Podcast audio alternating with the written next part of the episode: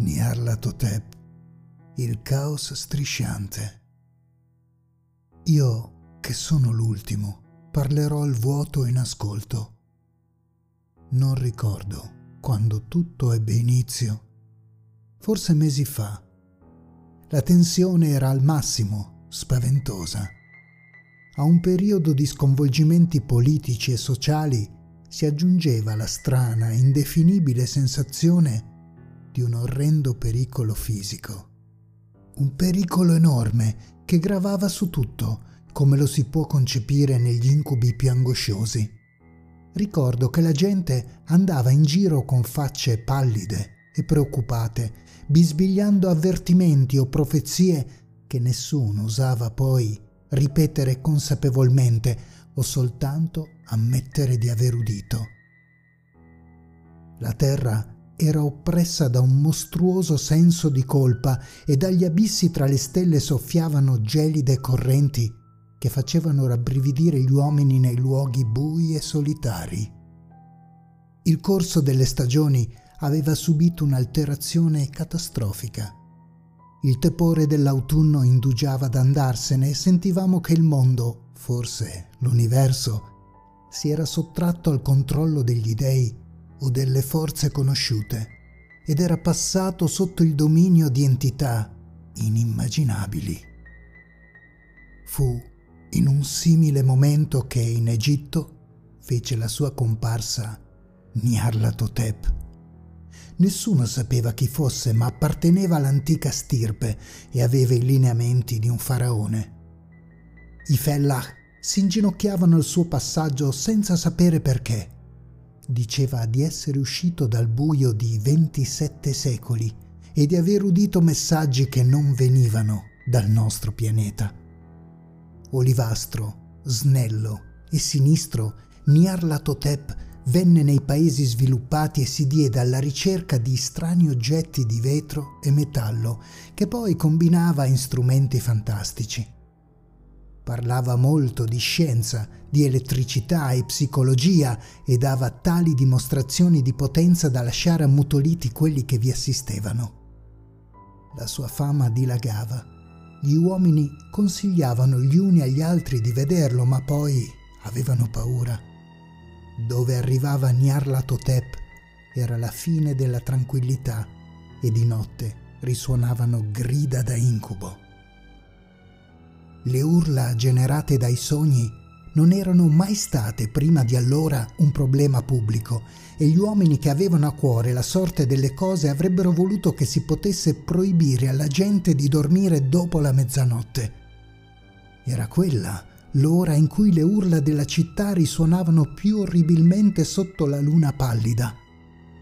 E la luna splendeva sulle verdi acque che scorrevano sotto i ponti e sulle antiche guglie sbrecciate, nello sfondo d'un cielo malato.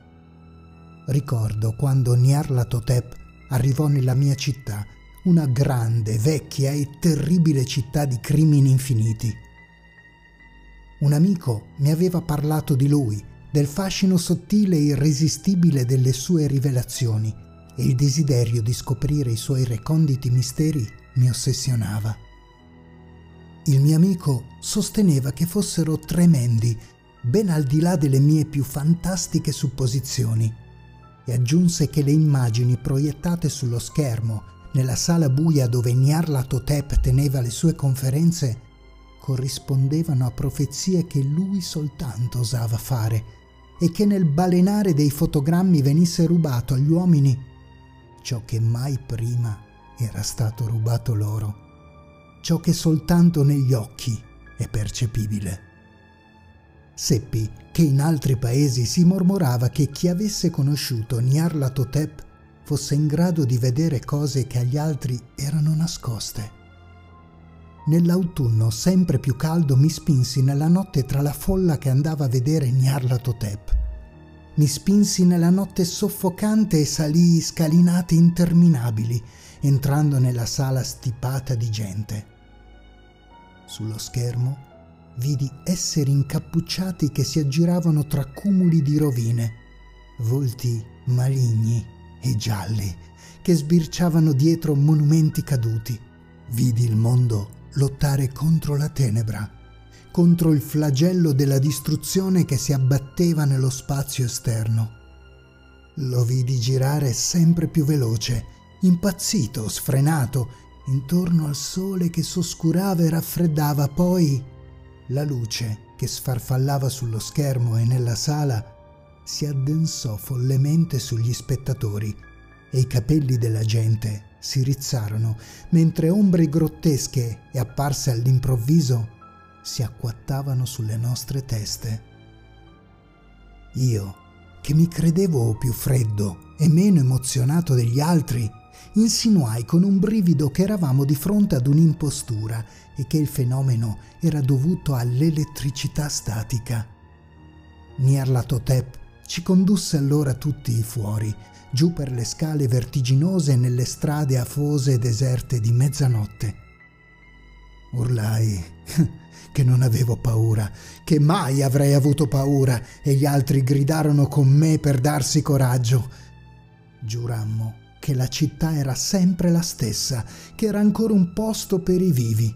E quando le luci cominciarono a spegnersi, maledicemmo la compagnia elettrica e ridemmo delle maschere che erano diventate le nostre facce.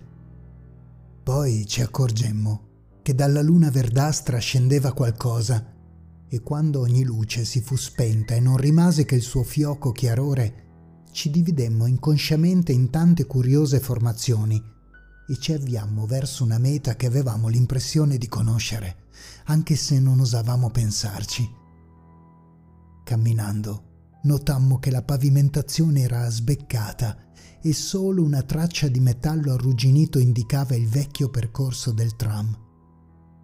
Un poco più avanti, un tram si era rovesciato su un fianco malconcio e senza vetri.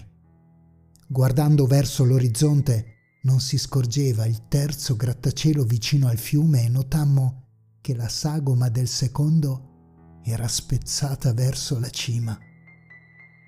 Ci dividemmo in gruppi più piccoli, ognuno dei quali trascinato in una direzione diversa. Uno scomparve alla mia sinistra, in una via angusta, lasciandosi alle spalle l'eco di un gemito di terrore. Un altro fu inghiottito da un'entrata della metropolitana sommersa fra le erbacce e ci lasciò con una risata folle. Il mio gruppo, invece, fu attratto verso l'aperta campagna e nelle ossa ci si insinuò un gelo del tutto estraneo a quell'autunno torrido. Scivolando nella cupa brughiera, vedemmo intorno a noi il biancore infernale della neve, da cui la luna traeva maligni luccichii. Neve intatta, inspiegabile, spinta dal vento in un'unica direzione verso un abisso reso ancora più nero per contrasto dalle sue pareti scintillanti. Ora il mio gruppo sembrava più sparuto e come in un sogno sprofondò nel baratro. Io ero l'ultimo. Indugiando, mi trattenni sull'orlo dell'abisso perché il riflesso verde sulla neve mi agghiacciava e man mano che i miei compagni scomparivano mi pareva di udire un lamento inquietante. Ma Ormai non potevo indugiare oltre. Come chiamato da quelli che m'avevano preceduto, spinto dalle tremende raffiche di neve, scorato e tremante, per un attimo volteggiai sul cieco vortice dell'imponderabile, poi precipitai. Solo gli dei potrebbero stabilire se fossi ancora lucido o in preda a un muto delirio.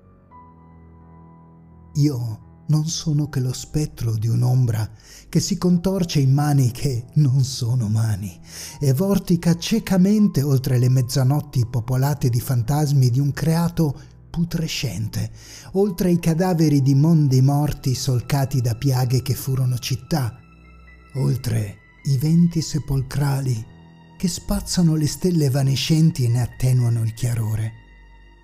Al di là dei mondi, vaghi fantasmi di cose mostruose, indistinte colonne di templi blasfemi che poggiano su massi senza nome al di sotto dello spazio e raggiungono vuoti vertiginosi sopra le sfere della luce e della tenebra. E su tutto, in questo ripugnante cimitero dell'universo, si ode un sordo e pazzesco rullo di tamburi, un sottile e monotono lamento di flauti blasfemi che giungono da stanze inconcepibili, senza luce, di là del tempo. La detestabile cacofonia al cui ritmo danzano lenti, goffi e assurdi i giganteschi, tenebrosi ultimi dei.